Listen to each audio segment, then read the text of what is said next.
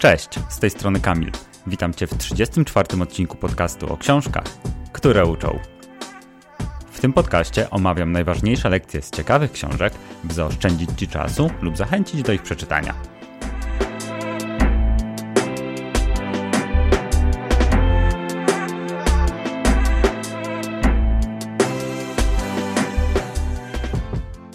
W dzisiejszym podcaście o książkach, a dokładnie o jednej książce, czyli książce Dary Niedoskonałości Brené Brown, opowiem nieco inaczej.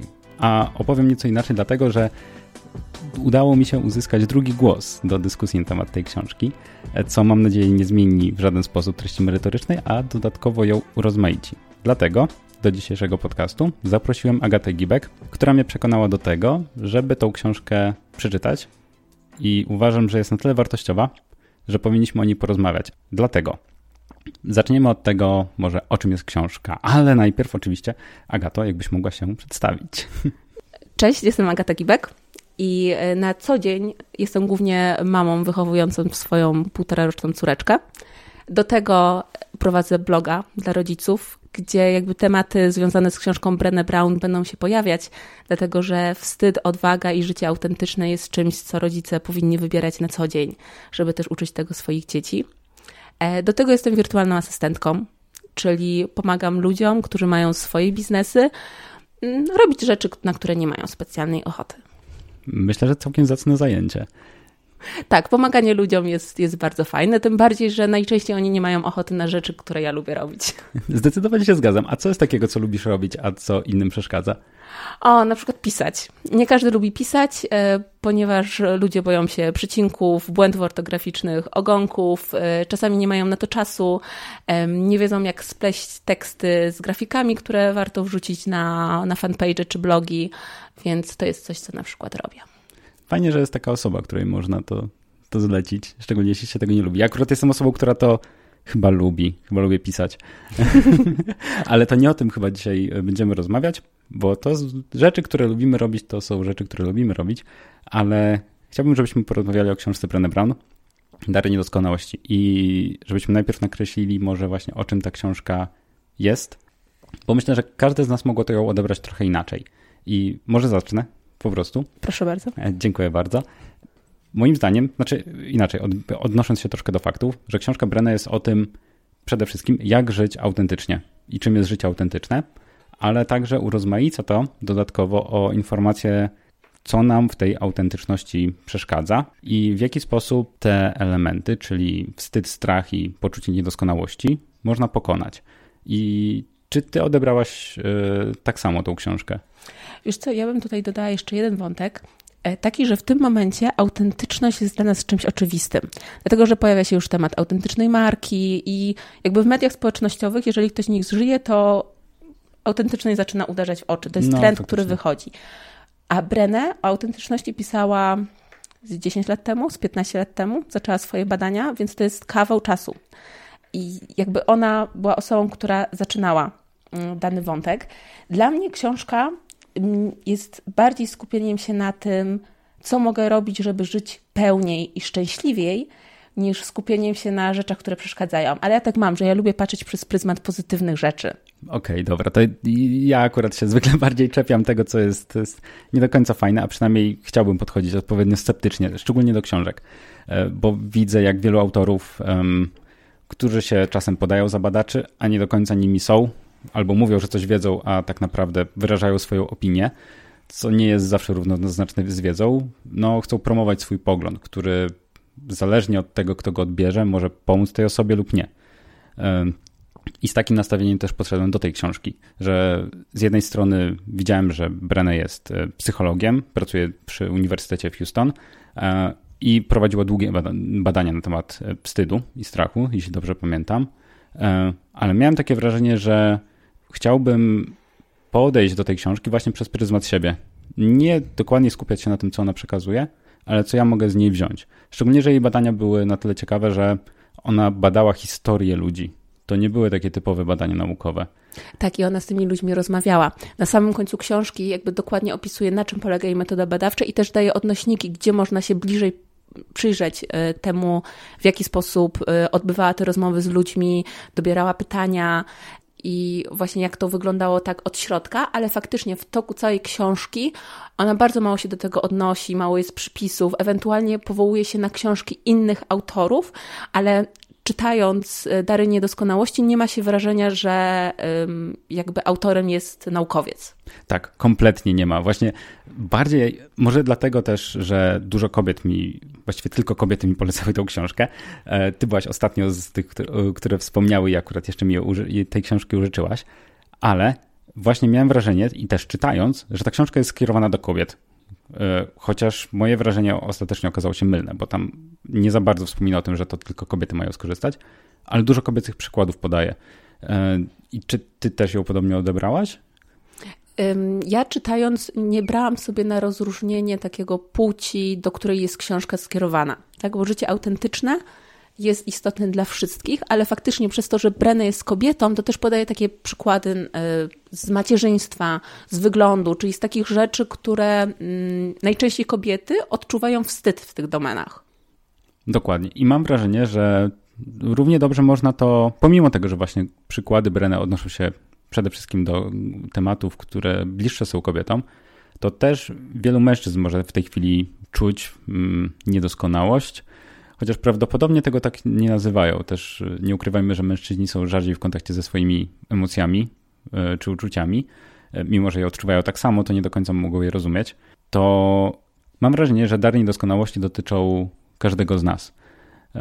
Bo temat autentyczności, który, tak jak wspomniałaś, przewija się już i w mediach, i w. Temat, który jest teraz wiodący w kreowaniu marki. O, słuszny punkt. że tak, temat autentyczności jest bardzo teraz e, na topie, jeśli chodzi o kreowanie marki. E, I zastanawia mnie, jak ty, jako osoba, która e, prowadzi własną działalność, tak, odpaliła niedawno bloga razem z siostrą, w którym będziecie pisać na temat macierzyństwa w różnych kontekstach. Jak ty podchodzisz do autentyczności? Wiesz co, podchodzę do tego jako do takiej wielkiej, śmierdzącej. Nie, temat jest strasznie trudny, dlatego że autentyczność brzmi fajnie, bądź sobą, w zgodzie ze swoimi poglądami, wartościami, e, z wielką odwagą, ale jak pomyślisz o tym, e, jak ciężka jest to droga i że to jest ciągłe podejmowanie decyzji. Codziennie muszę się przybliżyć do moich wartości i tego, co jest dla mnie w życiu ważne, być zgodną z tym. Dla mnie tym jest autentyczność.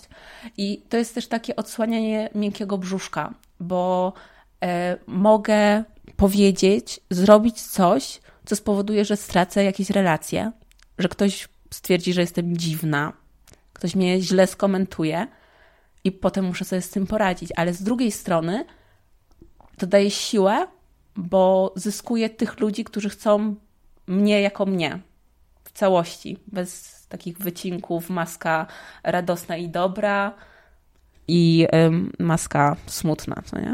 Okej, okay, czyli to bardziej nie jest takie coś, że jakby jawnie się odkrywasz ze wszystkimi kartami, e, tylko to jest tak, że po prostu szczerze mówisz o tym, co ci czasem leży. Tylko czy tutaj nie ma czasem czegoś takiego, jakby rozróżniasz tą taką, wiesz, szczerość po prostu, ja chcę powiedzieć jak jest, czy jakby filtrujesz to przez pryzmat um, innych ludzi, tego jak oni mogą to odebrać, czy, czy jakby na ile zwracasz na, zwracasz na to uwagę? To jest kilka wątków, tak? Bo raz jest um, szczerość i to, że z różnymi osobami mamy różne więzi.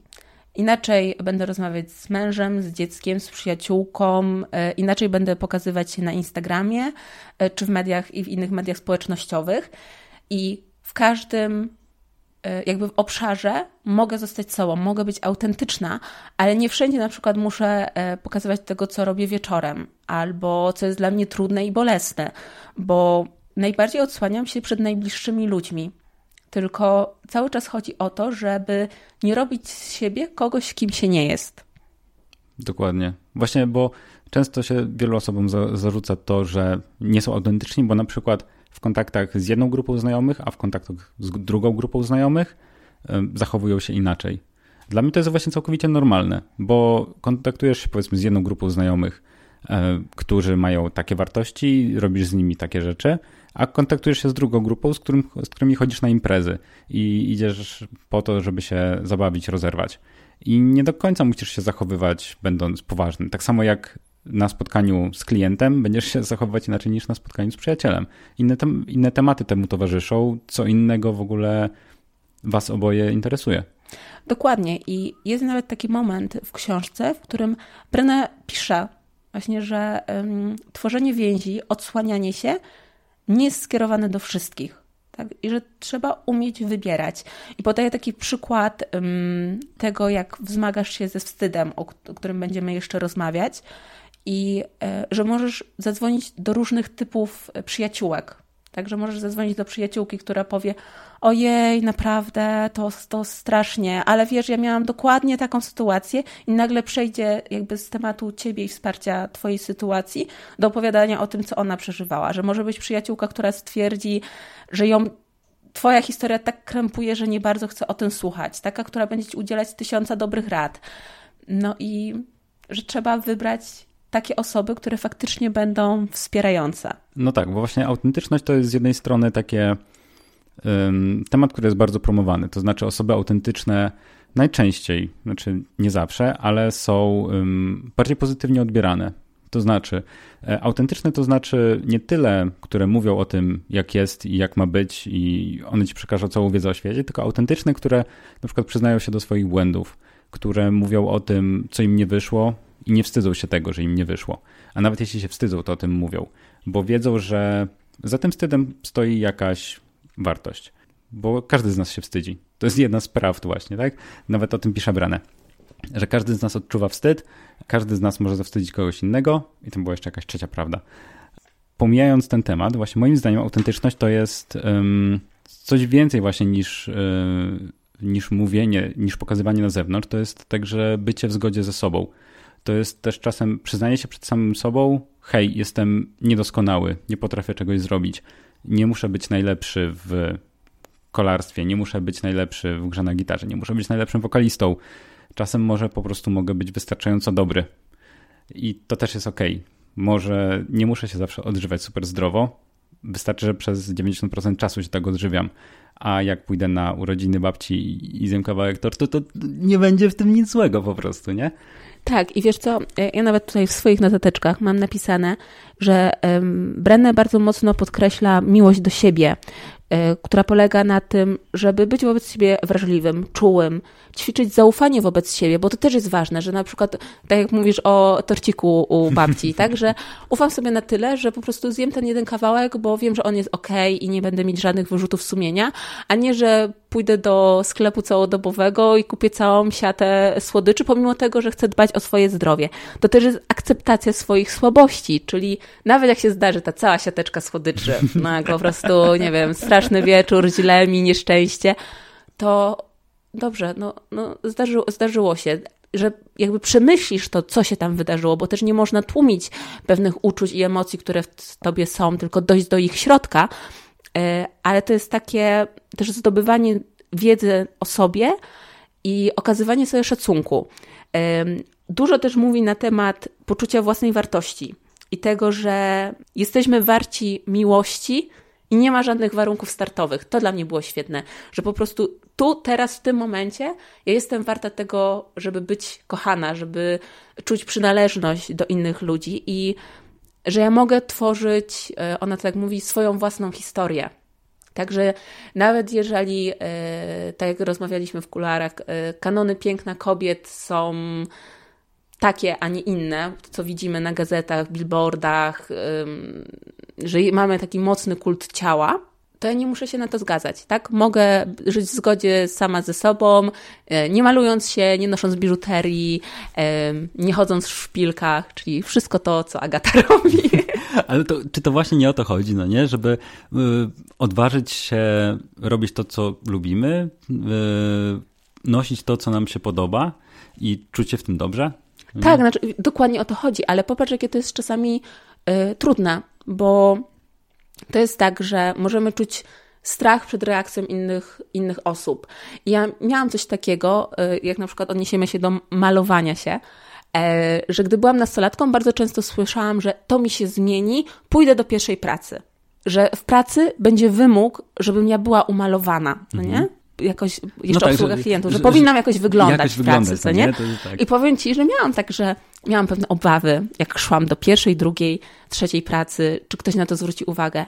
I nikt, nikt, nikt nie zwrócił na to uwagi. Raz tylko mój drugi pracodawca powiedział, że idziemy na spotkanie biznesowe i fajnie by było, gdybym się umalowała. No i wtedy się umalowałam, nie ma problemu, bo akurat to, to było takie, że faktycznie dobrze trzeba było być, yy, wiesz, garnitur i Prezentować się po dobrze prostu. Dobrze się prezentować. Tak, no bo to jest inna sytuacja, kiedy jakby wychodzisz yy, gdzieś i nie na przykład yy, ktoś cię będzie oceniał tylko po prostu ciebie jako Agatę, ale w, ten, w tym momencie na przykład reprezentujesz firmę, no nie? W jakiś sposób. czy reprezentujesz właśnie kogoś też czasem. Mhm. Więc wtedy też, wiadomo, nie trzeba, ale jeśli chcemy, żeby to wypadło dobrze, to fajnie się dostosować do tej sytuacji, nie? Tak samo nie pójdziemy na wesele w hawajskiej koszuli i trampkach, nie? O, a tu byś się zdziwił, ja byłam na takim weselu. A nie zdziwiłbym się, bo też byłem na takim weselu, na którym w ogóle były kłady, go karty i tego typu sprawy, no nie? Ale jakby to był e, akurat klimat tego wesela, no nie? Jakby, że był taki dress code e, uznany. E, to nie, to ja byłam na weselu, gdzie nie było takiego dress code'u uznanego, ale mm, jakby osoby, które brały ślub, miały tak dużą akceptację wobec ludzi, którzy do nich przychodzą, więc była pełna rozpiętość A. od y, jeansów i koszulki po bardzo eleganckie balowe stroje. I wszystko było ok. I myślę sobie, że to mimo wszystko musiała być taka sytuacja, gdzie ludzie mierzyli się właśnie E, z tym, czy są oceniani przez inne osoby, jak się czują jakby we własnej skórze w tym momencie i że tam musiało być bardzo dużo, e, znów cytuję Brenę, wielkiej odwagi. No, tutaj zdecydowanie, ale to jest, to jest ciekawe, bo jakby sądziłbym, że dress code jest w jakiś sposób ustalony albo jakby jest świadomość tego, no nie, że para młoda ma otwartość na to, że przyjdźcie jak chcecie. To było typowe polskie wesela typowe. Mega. To jestem no. naprawdę pod wrażeniem w ogóle. Tak. Jeszcze się z tym nie spotkałem osobiście. E, I tutaj właśnie fajnie, że e, poruszyłaś, bo tak, tam musiało być jakieś mierzenie się, tam musiało być um, patrzenie na to, że ja jestem lepiej ubrany, ktoś jest gorzej ubrany, bo nie ukrywajmy, gdzieś zawsze takie oceny występują. Nawet e, ludzie turbo otwarci prawdopodobnie czasem mają taką myśl, gdzie pierwszym takim pierwszym, pierwszym odruchem jest ocena na przykład coś źle wygląda, dobrze wygląda, źle się zachowuje, dobrze się zachowuje. E, I tutaj fajnie może, żebyśmy poruszyli to, o czym Brené pisze, czyli to, co nas stopuje przed autentycznością. A może, A jeżeli może? mogę Ci zaproponować. Najpierw powiedzmy, czym są właściwie dary niedoskonałości. To jest całkiem dobry temat i myślę, że warto, żebyśmy to poruszyli. Więc, Agato? Dobra. Dary niedoskonałości, jak nazwa wskazuje, wynikają z tego, że jesteśmy niedoskonali, słabi i po prostu wpadki nam się zdarzają. I dzięki temu, że to wszystko jest w nas, możemy zdobywać odwagę, współczucie i tworzyć więzi i pokazywać siebie takimi, jakimi jesteśmy. O odwadze już wspomnieliśmy, Mhm. Bo to jest właśnie jakby coś takiego, e, że codziennie szczerze mówisz o tym, kim jesteś, tak? Że pójdziesz po prostu w tych jeansach i koszulce na to wesele, bo wtedy wiesz, że będziesz dobrze się bawił i wiesz, że to nikomu nie będzie tak naprawdę przeszkadzać, a ty miło spędzisz czas. Że to jest e, też pokazywanie swoich słabości i to nie jest taka odwaga, wiesz, z karabinem na wroga, tylko codziennie. Codziennie mhm. decydujesz się na to, tu, tu ja jestem. Może ty powiesz coś o współczuciu. Tak jest. Jest drugi, drugi dar niedoskonałości, czyli współczucie. E, I to jest zarówno współczucie względem siebie, ale też względem innych. Współczucie, z którego też bierze się wyrozumiałość, że jesteśmy w stanie wyjść ponad nasze oceny i zrozumieć położenie, w jakim dana osoba się znajdowała, podejmując jakąś decyzję, zrozumieć, dlaczego dzisiaj dokonała takiego wyboru, a nie innego, dlaczego dzisiaj użyła czerwonej szminki, a nie różowej, bo tak po prostu jej lepiej pasowało i niekoniecznie trzeba ją oceniać pod tym względem, że ale masz różowe buty, więc powinnaś użyć różowej szminki. Jak mogłaś w ogóle czegoś takiego nie zrobić? I wyrozumiałość to jest właśnie podejście do drugiego człowieka i zastanowienie się, co kierowało nim, kiedy podejmował taki wybór, a po drugie chęć akceptacji, tolerancji tego, że on podjął taki wybór, to jest jego wybór i ja nie mam tutaj nic więcej do roboty. E, ja dodam jeszcze jedną rzecz, ponieważ u pojawia się cytat z innej książki, że współczucie nie jest relacją między zranionym i uzdrowicielem, ale między dwoma osobami o równym statusie. I współczucie może czasami przerażać, dlatego że współczujemy wtedy, kiedy ktoś znajduje się w ciężkiej sytuacji, kiedy, nie wiem, na przykład przeżywa wstyd i ono polega na tym, że schodzimy do tego samego poziomu, że my przeżyliśmy jakąś ciemność, e, jakąś słabość i że wyciągamy te nasze odczucia, żeby mhm. lepiej móc zrozumieć drugą stronę. Czyli to jest przepuszczenie tego, co się dzieje z drugą osobą przez nasze filtry? Tak, tak to, to jest współodczuwanie. Mhm. Tak, y etymologia słowa wskazuje, że mamy. E, Czasem jest mi nie po drodze z etymologiami, także będę wdzięczny za wszelkie wyjaśnienia. Um, że jakby z perspektywy mnie, która przeżywa wstyd, to oczekuje, oczekiwanie współczucia, jakby tutaj ta definicja tego, e, wymaga, żeby przeżyć swoją historię, żeby pokazać komuś tą historię, nie chować jej i zaakceptować, że to się wydarzyło. Mhm. Z perspektywy osoby drugiej to jest przyjmowanie. Tak jak mówię, bez oceny, bez krytyki, czasami bez mądrych rad, tylko po prostu przyjęcie, to się z tobą stało, rozumiem twoje uczucia, bo je współodczuwam i ewentualnie hop, obydwoje razem z tego wychodzimy. Ale mam wrażenie, że to jest takie strasznie mocne ukierunkowanie się na drugą osobę, że wiesz, że w tym momencie nie ma mnie, mhm. tylko ja skupiam się na tym, co ty przeżywasz, ty czujesz, żeby cię lepiej poznać i przejść do trzeciego daru niedoskonałości, stworzyć z tobą więź. Mhm. Czyli żeby nawiązać kontakt, ale bliższy niż kontakt wzrokowy. Tak. Czyli to zrozumienie, e, skąd dana osoba przychodzi, jakie ma wartości, co nią kieruje. Tak, i tam e, Brenna podawała w tym momencie chyba taki przykład, że mm, poszła na spotkanie do szkoły, gdzie miała być prelegentką i nie wiedziała, że będzie bronią szkoły przeciwko rodzicom. I jakby widziała rodziców, którzy są na nią wcięci, tak po prostu, którzy nie chcą jej słuchać, i coraz bardziej się jakby mieszała w tym, co chciała mówić, i po swoim wystąpieniu wyskoczyła z tej szkoły z wielkim poczuciem wstydu. I to był moment, w którym zadzwoniła do swojej siostry, do młodszej siostry, dla której zawsze chciała być wzorem, a tutaj nagle przyznaje się, że źle się z czymś czuje, że no, zrobiła z siebie głupka, tak potocznie mówiąc, i nagle słyszy, że dobrze, to się po prostu wydarzyło. Potem dostaje komentarz, że to, że pokazała siebie jako nieidealną, sprawiło, że ta siostra poczuła większą więź z nią. Także, że tobie też się takie rzeczy zdarzają. I to jest ważny wątek, bo zapewne wielu z nas, jeśli mają młodsze rodzeństwo, po prostu wstydzi się czasem przed tym, żeby odsłonić się przed nimi. E, ja tak miałem z, z moim młodszym bratem. Kiedyś było mi, bardziej reagowałem, kiedy na przykład byłem zmęczony, rozmawialiśmy, to reagowałem agresją czasem na jakby na to, że on chciał kontynuować jakiś temat. A po jakimś czasie zrozumiałem, że tak naprawdę czasem po prostu powiedzenie, hej, wiesz co, miałem dzisiaj zły dzień, e, albo jestem ogromnie zmęczony i chciałbym, żebyśmy przełożyli tą rozmowę na, na później. E, to, to nawet nie jest jakieś odsłonięcie się, że ja popełniłem jakiś błąd, no nie? Ale czasem powiedzenie po prostu o tym, co nam leży na sercu, to może też dać tej drugiej osobie po prostu przykład że hej, to, to, to nie jest źle, jeśli powiesz o tym, co ci siedzi. E, może czasem warto nakreślić to, żeby druga osoba mogła w ogóle zrozumieć twoją pozycję.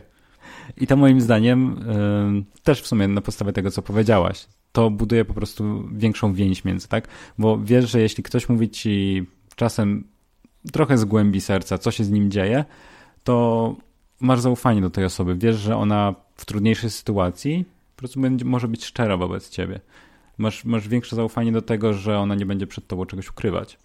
Ja tak z perspektywy początkującego blogera em, właśnie czuję mocno to tworzenie więzi, dlatego że mi wpada czasami jakiś pomysł do głowy.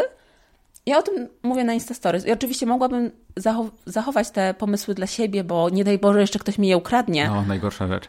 E, ale ja je mówię i to jest bardzo fajne. Ja mam bardzo malutki profil, ale ludzie do mnie piszą, że wiesz co, a może jeszcze spróbuj coś takiego. Ej, a ja tutaj kogoś znam, to może pogadaj z tą osobą.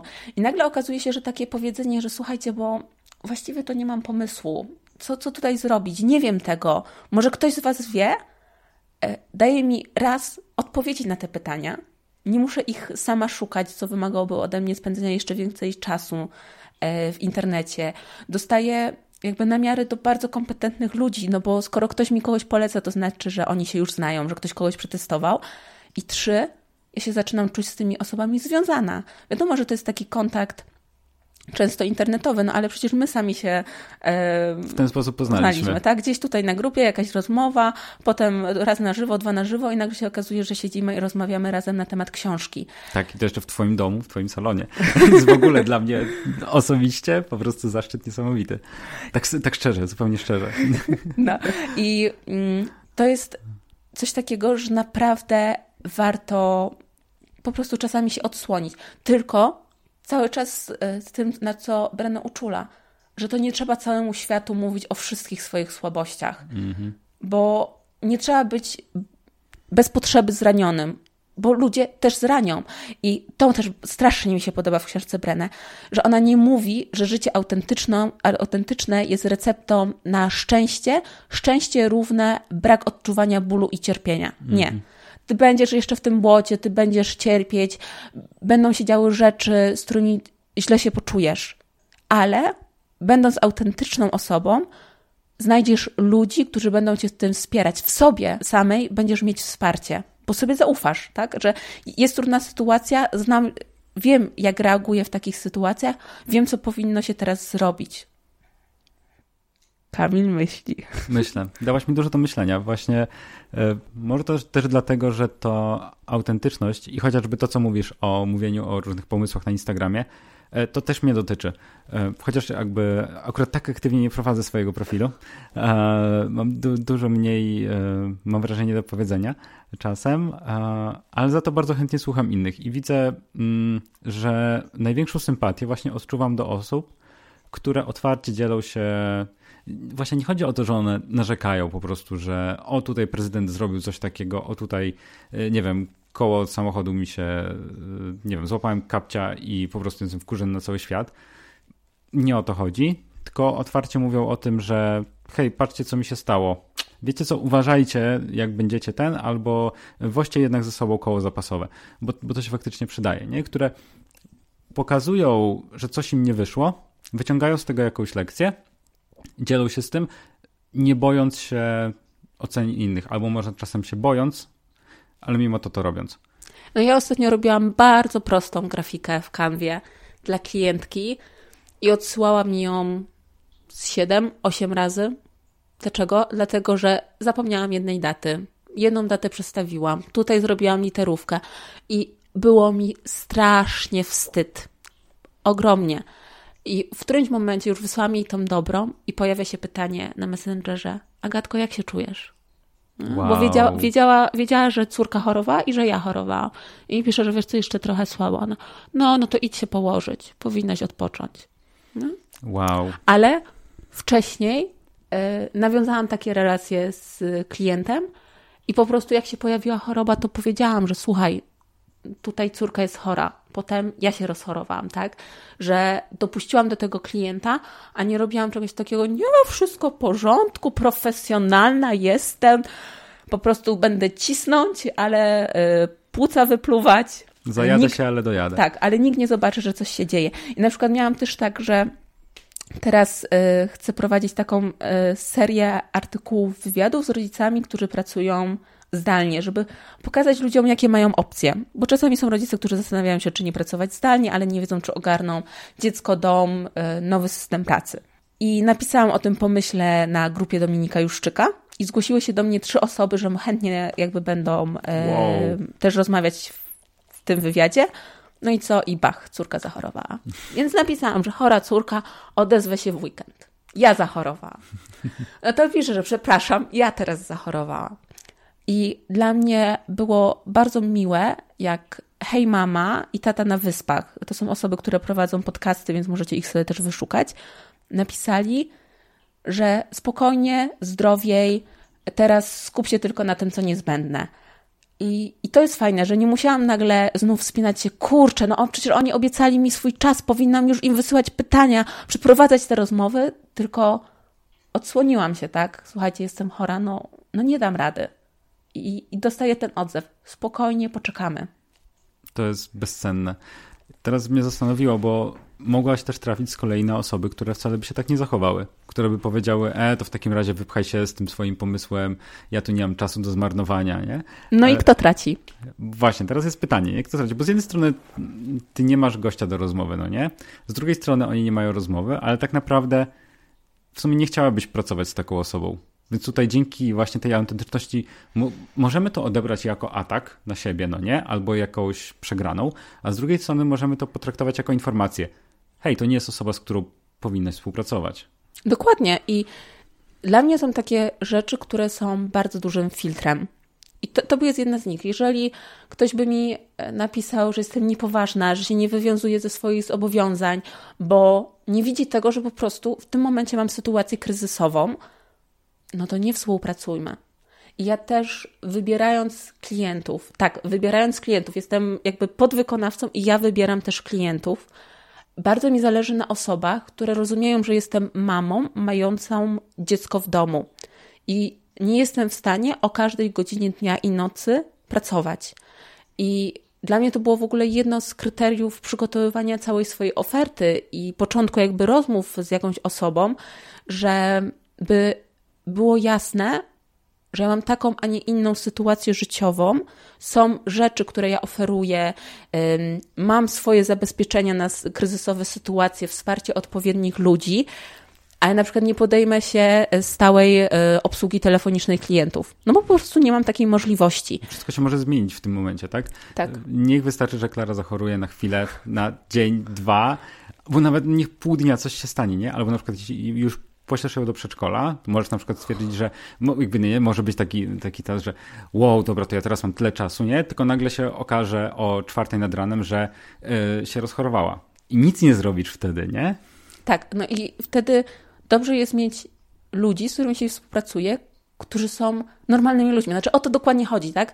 Że ja w tym momencie pracuję z takimi osobami, które też są ludźmi, którzy byli rodzicami, są rodzicami i wiadomo, tu nie chodzi o to, że e, nagle ktoś ma konferencję dzisiaj, a ja mówię, wiesz co, sorry, ale prywatne życie nie jestem w stanie nic zrobić, bo takie rzeczy, które muszą się wydarzyć, ja mam za dużą odpowiedzialność, żeby je odpuścić, że ja sobie tak zorganizuję czas, że to się wydarzy, ale że jak coś nie ma jasnego terminu do oddania, to przesuńmy to spokojnie. To po prostu okazujmy sobie współczucie. To, to jest tak. właśnie to, o czym mówi, o czym mówi Brenę. Zobacz sytuację drugiej osoby.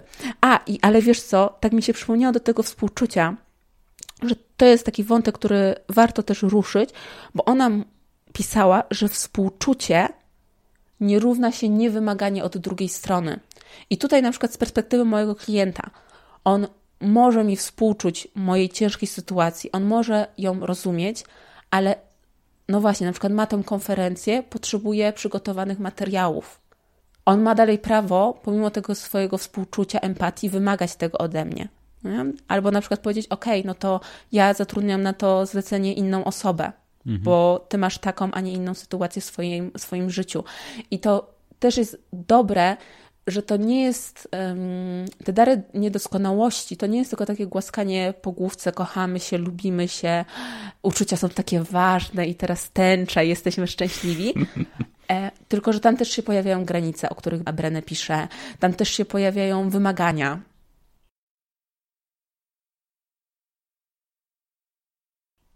Troszkę się rozgadaliśmy, więc może przejdźmy teraz dalej do wątku, czyli bo mówiliśmy dużo o tym, jakby czym jest autentyczność i w jaki sposób faktycznie może pomagać w życiu. No nie? Że życie autentyczne to, to jednak jest życie, które, które po prostu ułatwia nam nawiązywanie kontaktów z innymi, e, że wrażliwość jest czymś, co też pomaga, ale także odwaga o, ale bym się z tą kłóciła tutaj. Co? Ale bym się z tą kłóciła, w sensie, że moim zdaniem to nie jest coś, co nam pomaga nawiązywać tak kontakty, tylko coś, co... No to z Brenę bym się pokłóciła. A, możesz się kłócić z Brenę. w sensie, e, chodzi mi o to, że mm, budowanie trwałych relacji i kontaktów, bo na takiej pierwszej linii to wcale nie musi być łatwiejsze, bo nagle jesteś dla kogoś niewygodny. I to nie musi być przyjemne. Ktoś może cię od razu odrzucić. A faktycznie, bo ja powiedziałem o tym, że to pomaga w życiu, a to faktycznie nie musi. Tak. Tak, to wciąż wymaga pewnego rodzaju treningu. Tak. Ale treningu się nabywa poprzez jakby walkę z przeciwnościami. A przeciwności mamy trzy. Tak jest. I proszę wymienić te przeciwności. Albo ja je wymienię. Teraz ja ci się wejdę słowa. E, czyli tymi trzema problemami, z którymi się borykamy, mówiąc o autentyczności i żyjąc autentycznie, to według Breny są wstyd, strach i poczucie niedoskonałości. I teraz, mimo że chciałbym najchętniej y, każdy z nich rozebrać na kawałki i omówić dokładnie, to wiem, że też nie ma co, żebyśmy y, przeciągali tę rozmowę w nieskończoność. I chciałbym, żebyśmy się skupili na jednym, który moim zdaniem jest, y, z mojej perspektywy jest kluczowy, niekoniecznie musi być z perspektywy innej osoby, czyli o wstydzie. I żebyśmy ten temat pociągnęli, bo jak dla mnie, wstyd jest czymś, co zauważyłem, że najczęściej blokowało mnie przed robieniem różnych rzeczy. W najgorszym przypadku, w najgorszym, ale też tak by najmniej w ogóle jakikolwiek urazowym przypadku, to było, kiedy jeszcze pamiętam, jak byłem młodszy, typu podstawówka, gimnazjum, byłem takim, no, pulchniejszym dzieciaczkiem i pamiętam, że dla mnie ogromnym wstydem było zdjęcie koszulki na przykład na plaży. I to jest coś, co pamiętam do tej pory. Um, takim innym wstydem może być czasem podniesienie ręki na sali wykładowej, kiedy znamy odpowiedź albo chcemy zadać pytanie, ale boimy się tego, jak nas odbierze wykładowca, jak na nas popatrzą inni, że wyjdziemy na jakiegoś kujona albo coś w tym stylu. I ten wstyd gdzieś towarzyszy nam w wielu miejscach. I wiem też, że całkiem inaczej, albo całkiem inne tematy, lub często inne tematy dotyczą w ramach wstydu kobiety i mężczyzn. I chciałem Cię zapytać, jaka jest Twoja perspektywa właśnie wstydu? Jak on wygląda u Ciebie? A gdzie ten wstyd się ukrywa najczęściej? Co go powoduje i jak z nim sobie radzić? Ja tu będę się posiłkować Asią Chmurą, która jest jakby certyfikowanym właśnie trenerem metod Brené Brown. Wydaje mi się, że jedyny w Polsce i w ogóle Asię bardzo, bardzo polecam, bo dobre rzeczy robi w sieci, nie tylko. I ona e, w jednym ze swoich e, wywiadów, które udzieliła, mówi, że kobiety najczęściej doświadczają poczucia wstydu w obszarze wyglądu, macierzyństwa, posiadania własnego zdania i zabierania głosu na forum. Ja się bardzo z tym zgadzam, dlatego że e, wygląd, to tak jak już mówiliśmy, zewsząd biją nam kanony piękna kobiecego.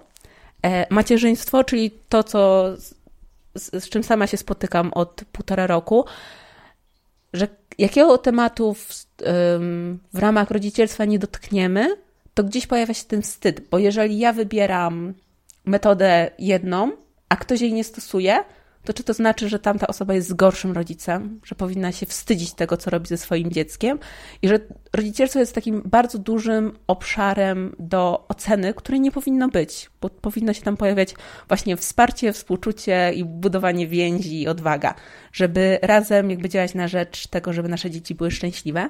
Potem posiadanie własnego zdania to jest jeszcze takie to się już pomału zaczyna zmieniać, ale to jest to podnoszenie ręki na, na wykładzie. Kobiety są niesamowicie zdolne i wszystkie raporty, które są dostępne w tym momencie i o których się bije, i na przykład Kosmos dla dziewczynek, e, bardzo fajna gazeta i fundacja okay. e, promująca jakby właśnie mądre dziewczynki, e, dbające o to, żeby mogły być mądre, piękne i takie, jakie są, też pokazuje, że pomimo tych wszystkich wartości, które my, kobiety, my, dziewczynki mamy w sobie, to wciąż czujemy się niedostatecznie wartościowe, pewne siebie, mądre, choć wiesz, rzeczywistość pokazuje co innego, że jesteśmy kurczę super zdolne, dużo potrafimy, ale gdzieś niestety te jeszcze różnice płci kobieta, mężczyzna i te przyczyny historyczne i społeczne sprawiają, że my się z tym, z tym schowamy, że dziewczynce to trochę nie wypada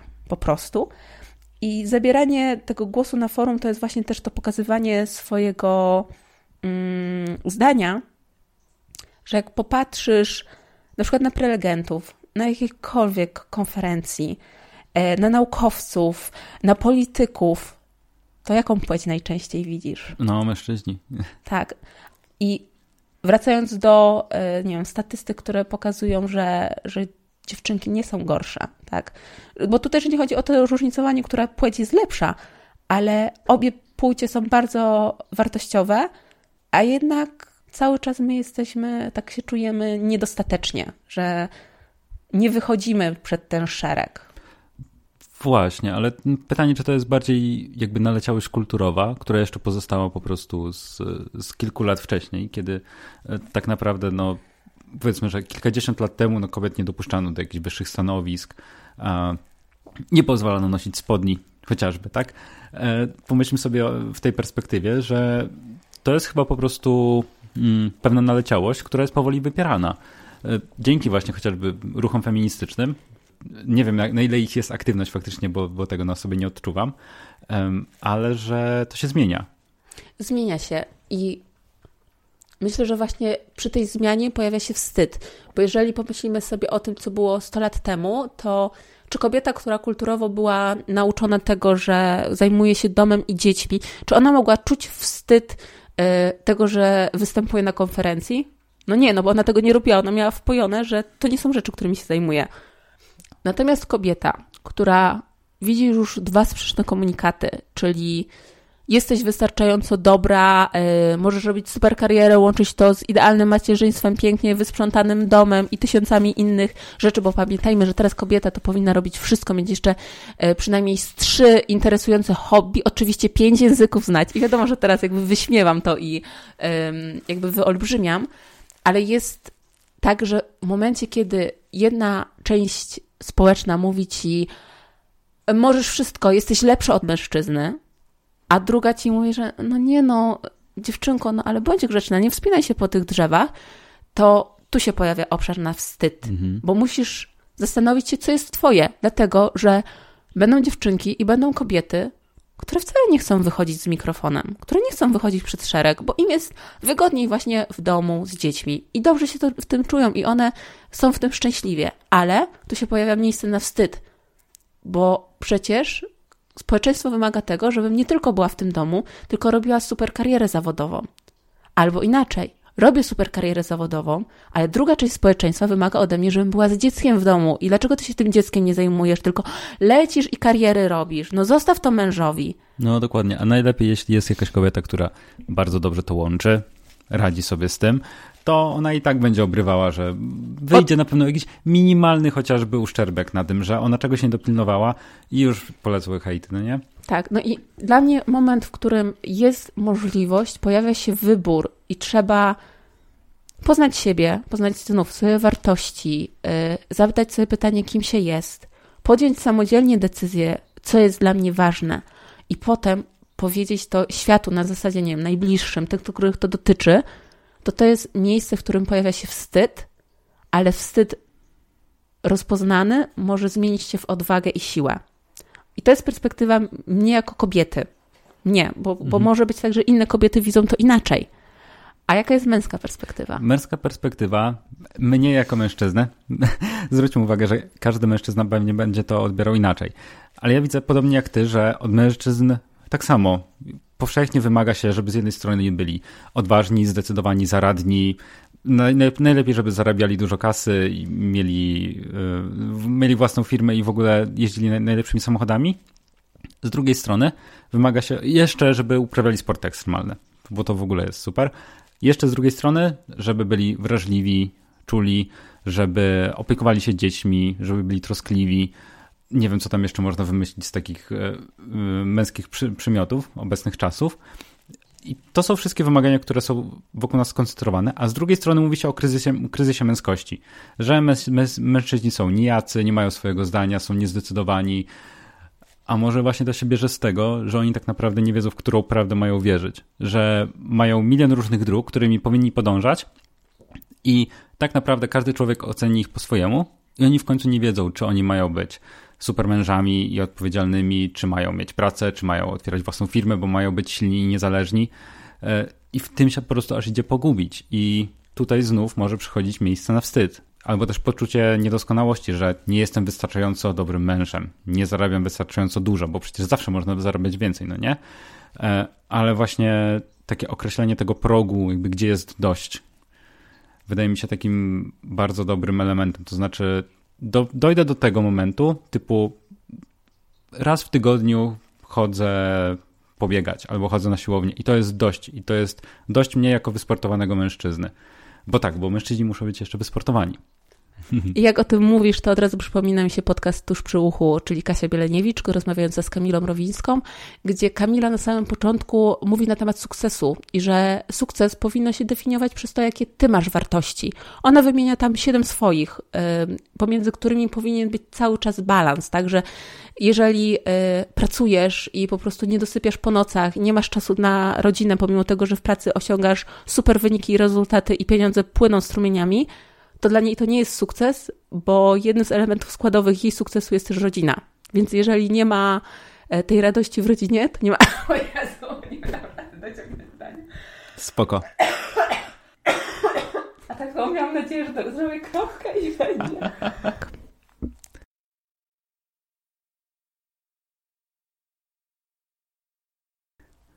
Wracamy po przerwie na kaszlanie.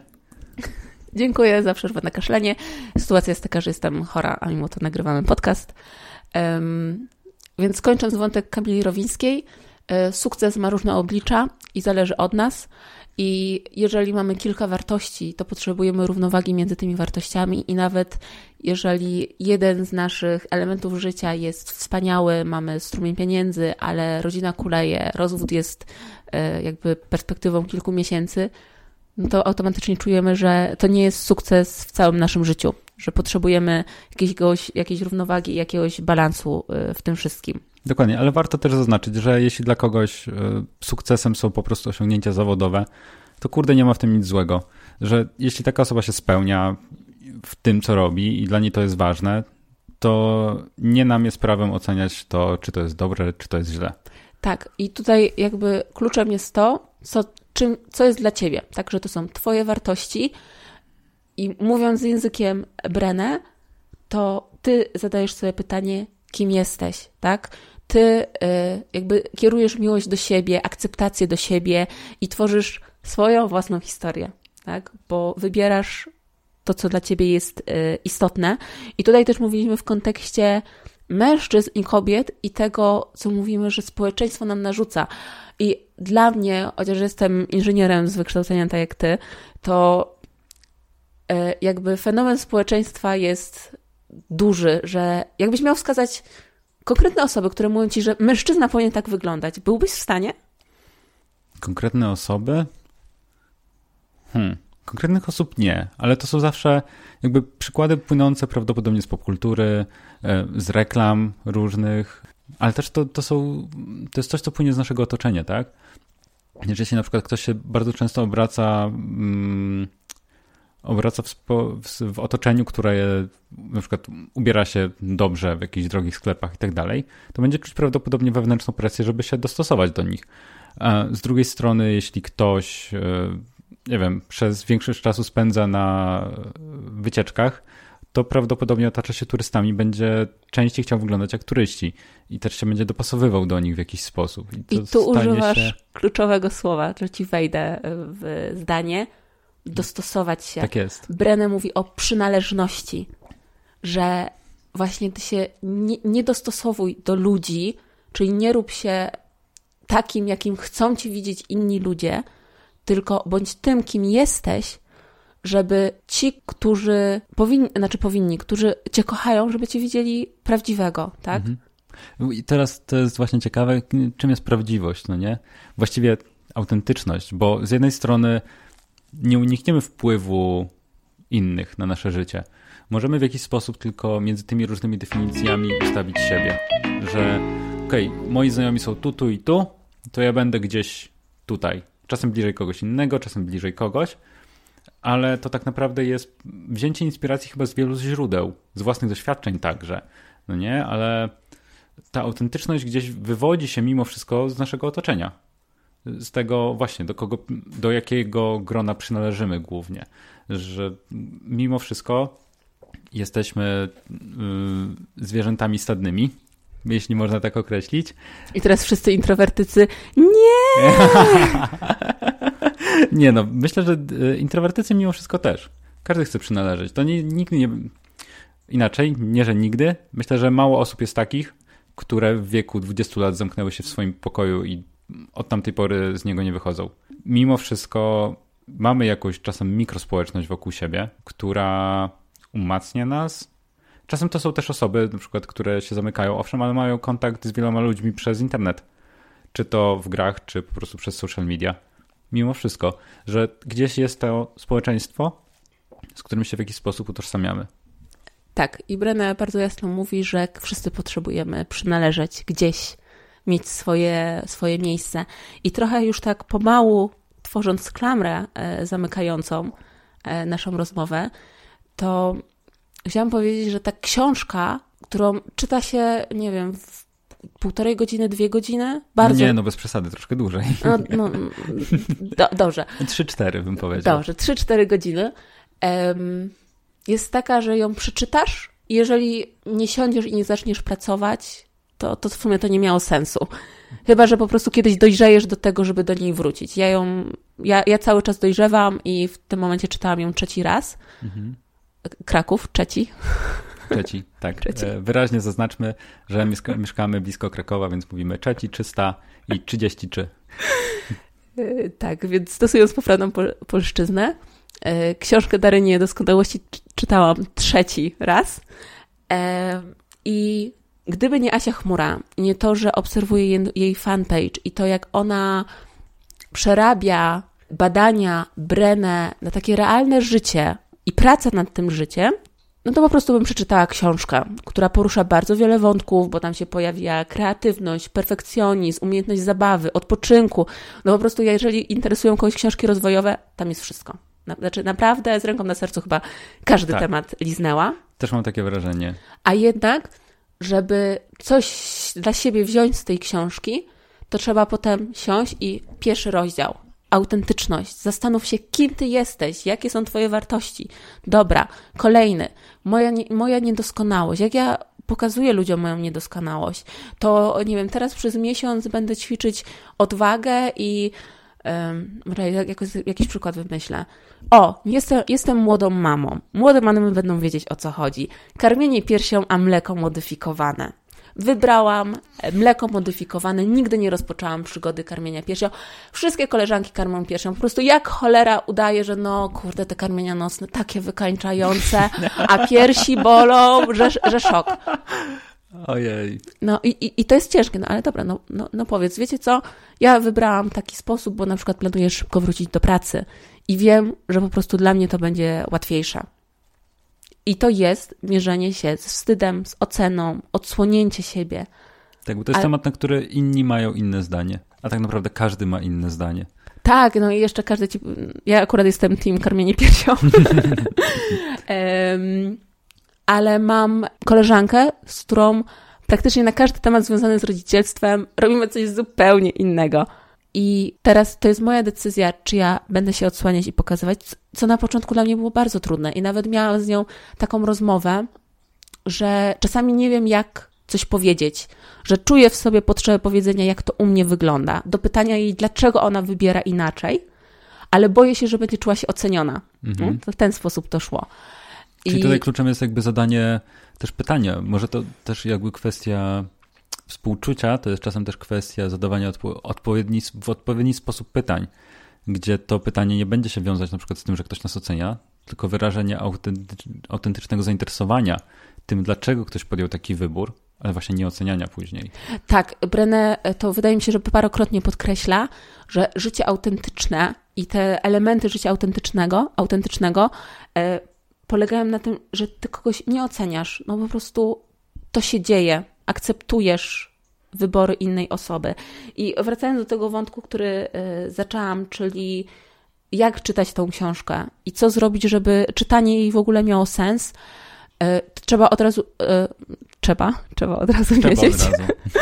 trzeba od razu wiedzieć, że ona wymaga pracy i to nie jest praca na dzień, tydzień, miesiąc, tylko to jest praca na całe życie, a żeby złapać takie podstawy, to świadomie należy rozpocząć drogę z życiem autentycznym i wziąć sobie, moim zdaniem, każdy rozdział i zobaczyć, jak teraz wygląda moje życie, E, jak chciałbym, żeby wyglądać. Tutaj trochę z kursu Dominika Juszczyka, taki mały spoilerek, e, czyli jak teraz jest, jak chciałbym, żeby być i robimy sobie kroki od tego naszego wyobrażenia, do trzy kroki do tego, co jest teraz, żeby właśnie... znaleźć te stopnie. Powiem ci, że ja tą książkę troszkę odebrałem inaczej. Mm, y, po pierwsze, że tak, tam jest masa wątków, ogrom rzeczy. I to jest jedna, jedna sprawa. Drug, prawdopodobnie mi mocno przeleciały przez głowę po prostu i nawet się z nimi głębiej nie, nie zapoznałem, ale jedno, co mi bardzo zostało w głowie, to właśnie ten temat wstydu. I coś, o czym Brené pisze i każdy z nas prawdopodobnie o tym wie, że jak stoimy przed jakąś decyzją i czujemy opór przed jej zrobieniem, czy to jest właśnie strach, czy to jest wstyd, to żebyśmy się właśnie zastanowili. Ja zacząłem się zastanawiać i zauważyłem bardzo dużą różnicę w ogóle w moim podejściu. Czy ja czuję ten opór dlatego, że to jest niezgodne ze mną, czy ja czuję ten opór dlatego, że boję się oceny innych, boję się, co inni powiedzą. A jeszcze czy czujesz ten opór, bo po prostu to jest y, wielkie przedsięwzięcie i Albo, tak. możesz czuć strach przed tym, co, co się będzie działo. No to jest strach trochę przed nieznanym, taka tak. bardzo silna niepewność, no nie? Że boisz się na dobrą sprawę albo, że ci się nie uda, albo skutków tego. Przy czym dla mnie to się bardzo często sprowadza do tego wciąż, co pomyślą sobie inni. Hmm. Albo czy to faktycznie okaże się niezgodne, bo nie ukrywajmy, nie wszystko nam w życiu wychodzi. Większość nam w życiu rzeczy nie wychodzi. I teraz. Jakie coś ty masz życie? Coś również. Moje życie uważam za bardzo udane. W moim przypadku właśnie to jest tak, że większość rzeczy wciąż nie robiłem albo bałem się zacząć właśnie z obawy przed oceną innych. Na przykład yy, z własnego podwórka, kiedy zaczynałem podcast, to jak wypuściłem pierwszy odcinek, to w żadnym wypadku żadnemu ze znajomych bym o tym nie powiedział. Za żadne skarby. Nie ma szans po prostu. Dlatego, że bardzo bałem się ich oceny bardziej niż tego, co powiedzą obcy ludzie. E, w ogóle nie miałem. Byłem bardzo otwarty na informację zwrotną od ludzi, których nie znam, albo od których znam, ale wiedziałem, że dla nich to, że wypuściłem podcast, to będzie coś wow. Ale najbliżsi znajomi nie było szans, żebym się tym podzielił. Tak bardzo się wstydziłem tego, w jaki sposób oni to odbiorą, ich opinii. A później, kiedy jakby oni, trochę z tym wyszedłem bardziej, oni sami się też gdzieś jakoś dowiedzieli, no to spływały do mnie, o dziwo, bardzo fajne informacje zwrotne, że okej, okay, fajne jest to, co robisz, albo no jeszcze coś tam można by poprawić, ale jest super. I to, tak sobie później pomyślałem, i to była ta opinia, której ja, ja się tak bałem? Nie, to było takie, aż nie mogłem uwierzyć sam w sobie, że byłem tak podatny na własne wyobrażenia tego, co się może stać, nie, nie odnosząc tego w żaden sposób do rzeczywistości. I popatrz, co zrobiłeś. Dokładnie to, o czym pisze Breuna. Czyli pokazałeś odwagę i w końcu powiedziałeś, to jestem ja. Ja, Kamil, który nagrywa podcast. I twój wstyd ten i pokazanie tej swojej odwagi spowodowało to, że nawiązałeś więzi ze swoimi znajomymi, którymi których opinii na początku się bałeś, ale to, że oni ostatecznie powiedzieli to swoje zdanie, powiedzieli, że tutaj coś można poprawić, a tutaj jest fajne, to wpłynęło na waszą więź. Faktycznie. Teraz jak mi przypomnisz, to jest kilka właśnie rozmów, które miałem, które właśnie nawiązały się z tego, że hej, słuchałem twojego ostatniego odcinka. No, teraz mi zwróciłaś bardzo ciekawą uwagę na to, że to, co robię, może faktycznie też być i że otwarcie pokazuję, że coś robię, może być przyczynkiem do tego, że e, inni dowiadują się czegoś więcej o mnie. Nie? I może to jest właśnie taka dobra informacja też dla innych, że jeśli coś robicie, przed czym, czym, z czymś się kryjecie, no to może warto to czasem pokazać. To znaczy, to, że podjedacie czekoladę po nocach, to, nie wiem, czy to może jakby jest coś, co świat chce słyszeć, ale może czasem warto się przed tym osłonić. Tak, a dla mnie to jest od razu mm, temat, który jest bardzo ważny, czyli to, że mamy niepoukładane relacje z jedzeniem i nie wiem, na przykład. E, Natalia z Run With Mom, która chyba już napisała e-booka na temat emocjonalnego jedzenia, E, i tego, że jak właśnie zajadamy niektóre swoje emocje, jak emocje powodują, że idziemy do lodówki albo. Tak, bo ona jest psychodietetykiem, tak? Tak, al, albo, albo do sklepu. To są wszystkie takie problemy, wiesz, jak powiesz anoreksja, bulimia, to jeszcze człowiek widzi, że to jest yy, choroba, a kompulsywne jedzenie, a obiadanie się, a to, że jest mi tak smutno i mam okres, kurde, kupię sobie te lody, to powiedzmy sobie wprost, to nie są dobre mechanizmy. Mhm. I powiedzenie komuś, słuchaj, mam okres i po prostu karton lodów, chipsiki, fryteczki, czuję się taka wielka i tłusta, to może być moment, w którym zbudujesz więzi i się umocnisz, bo czujesz wstyd. Gdzieś tak, kurde, że, że tak nie powinno być. A może po prostu potrzebujesz, żeby ktoś ci udzielił wsparcia. Że... Przecież wszyscy dokładnie tak mają samo, nie? Wszystkie tak. kobiety tak mają. No nie ogólniajmy. No, no, no, nie, no nie wszystkie, ale większość kobiet tak ma. Inaczej, nie znam kobiety, z którą bym jakby rozmawiając o tych tematach, jakby nie słyszał jakby tego, że wiesz, no, no mam okres, więc chodźmy na ciastko. E, tak, znaczy jest... z, tym, z tym się zgodzę, ale to znów bym powiedziała, że to jest coś takiego, gdzie społecznie zrobiliśmy e, Trochę sobie tak. samą krzywdę, tak, że a mam okres, to się źle czuję, a to jestem podenerwowana i też takie przyzwolenie, ach, no ona ma okres, no to wiesz, da, dajmy, jej, dajmy jej fory. I to rozleniwia, z drugiej strony moim zdaniem trochę obraża jakby płeć e, żeńską, ale no, to tak. sobie też sama, same kobiety czasami coś takiego robią. Moja opinia, nie każdy musi się zgadzać. Um, ale nawet pokazanie takiego wstydu, gdzie jedzenie jest rzeczą naturalną i no jak masz problem z jedzeniem, no daj spokój, no o co chodzi z tymi problemami z jedzeniem? A nagle okazuje się, że to jest bardzo ważne. I tutaj, jeszcze w temacie jedzenia, bo ja naprawdę zdaję sobie sprawę, że to jest temat, który dotyczy bardzo wielu osób i faktycznie wydaje mi się, że w większości kobiet facetów to... też. Znaczy tak, facetów jest... Może rzadziej o tym mówią. O, i może to też jest problem. Jest e, bardzo fajna pani dietetyk i psycholog e, z bloga Szpinak robi ble. Uwielbiam Szpinak robi ble. E, Zuzia Antecka. Ona zajmuje się głównie dietą wśród dzieci, ale też pokazuje e, to, jak my swoje wzorce postępowania przekazujemy na dzieci. I przez to, że mnie bardziej interesują jakby sprawy rodzicielskie, to dlatego uważam, że warto do niej zerknąć, nawet jeżeli w sumie nie jesteście rodzicami, dlatego że popatrzenie na to em, z perspektywy rodzica i dziecka powoduje, że ja na przykład czasami sobie siadam i tak, ej, no ale właściwie ja tego pączka jem, bo mam ochotę, czy dlatego, że a tak bym sobie, kurde, pączusia no. poszła. Tak tłusty czwartek wszyscy jedzą pączki, to muszę zjeść ich pięć. I, I, znów, czy, to, czy jestem autentyczna, robiąc na Instagrama zdjęcie pięciu pączków, czy tak właściwie to średnio mi to ten pączek smakuje? To nie zrobię. Nie zjem. No właśnie to jest pytanie, nie? Bo z kolei, jeśli to jest coś, co lubisz i bardzo jest ci dobrze z tym, że sobie te pięć pączków tranżolisz, Proszę bardzo.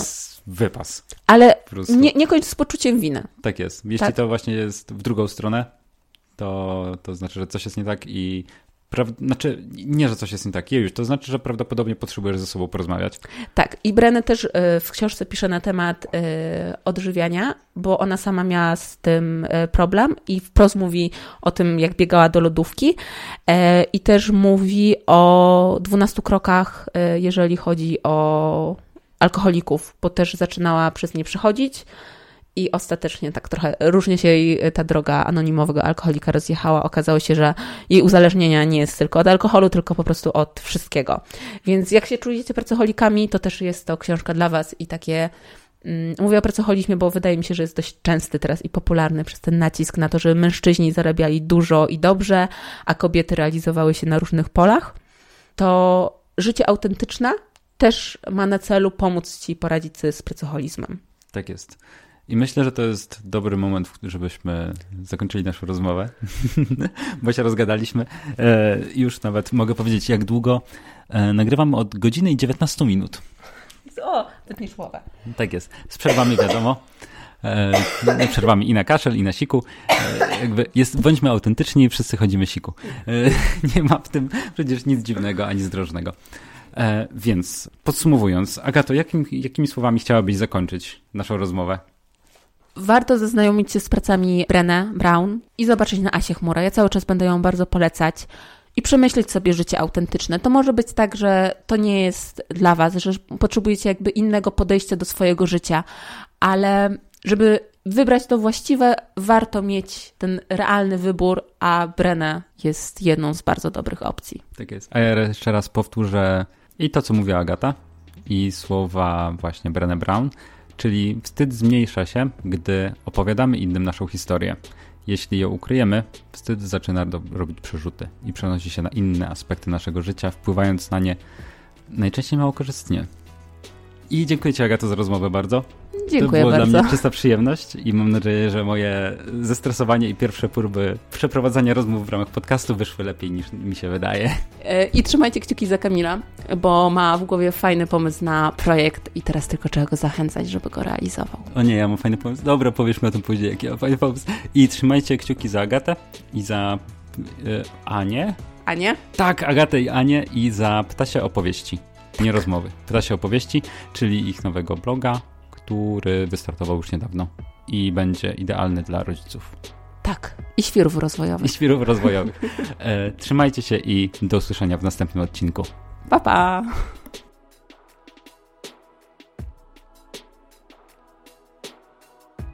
A ja mam jeszcze do ciebie pytanie, albo nawet prośbę, bo nie ukrywam, że tego typu forma bardzo mi się podoba i chciałbym tego robić więcej. Zastanawiam się, czy to robić w ramach właśnie podcastu Książki, które uczą, czy może wymaga to jednak oddzielnego formatu, który po prostu nie będzie się mieszał z normalnymi odcinkami, e, takimi, kiedy tylko ja opowiadam Ci o jakiejś książce. Dlatego będę wdzięczny za informację. Najlepiej oczywiście, jeśli umieścisz ją w komentarzu do tego e, odcinka. Oczywiście link znajdziesz w opisie. A owszem, jeśli zechcesz mi napisać na Instagramie albo na Messengerze, to będę, będę bardzo, ale to bardzo wdzięczny. Także to by było na tyle. Dziękuję Ci raz jeszcze za wysłuchanie tego odcinka. Mam nadzieję, że był dla Ciebie ciekawy, wartościowy i że tak samo jak mi e, bardzo Ci się spodobało to, w jaki sposób e, Agata opowiadała o książce i w ogóle o podejściu Brenę do tego tematu. Dziękuję raz jeszcze i do usłyszenia w kolejnym odcinku. Już niedługo.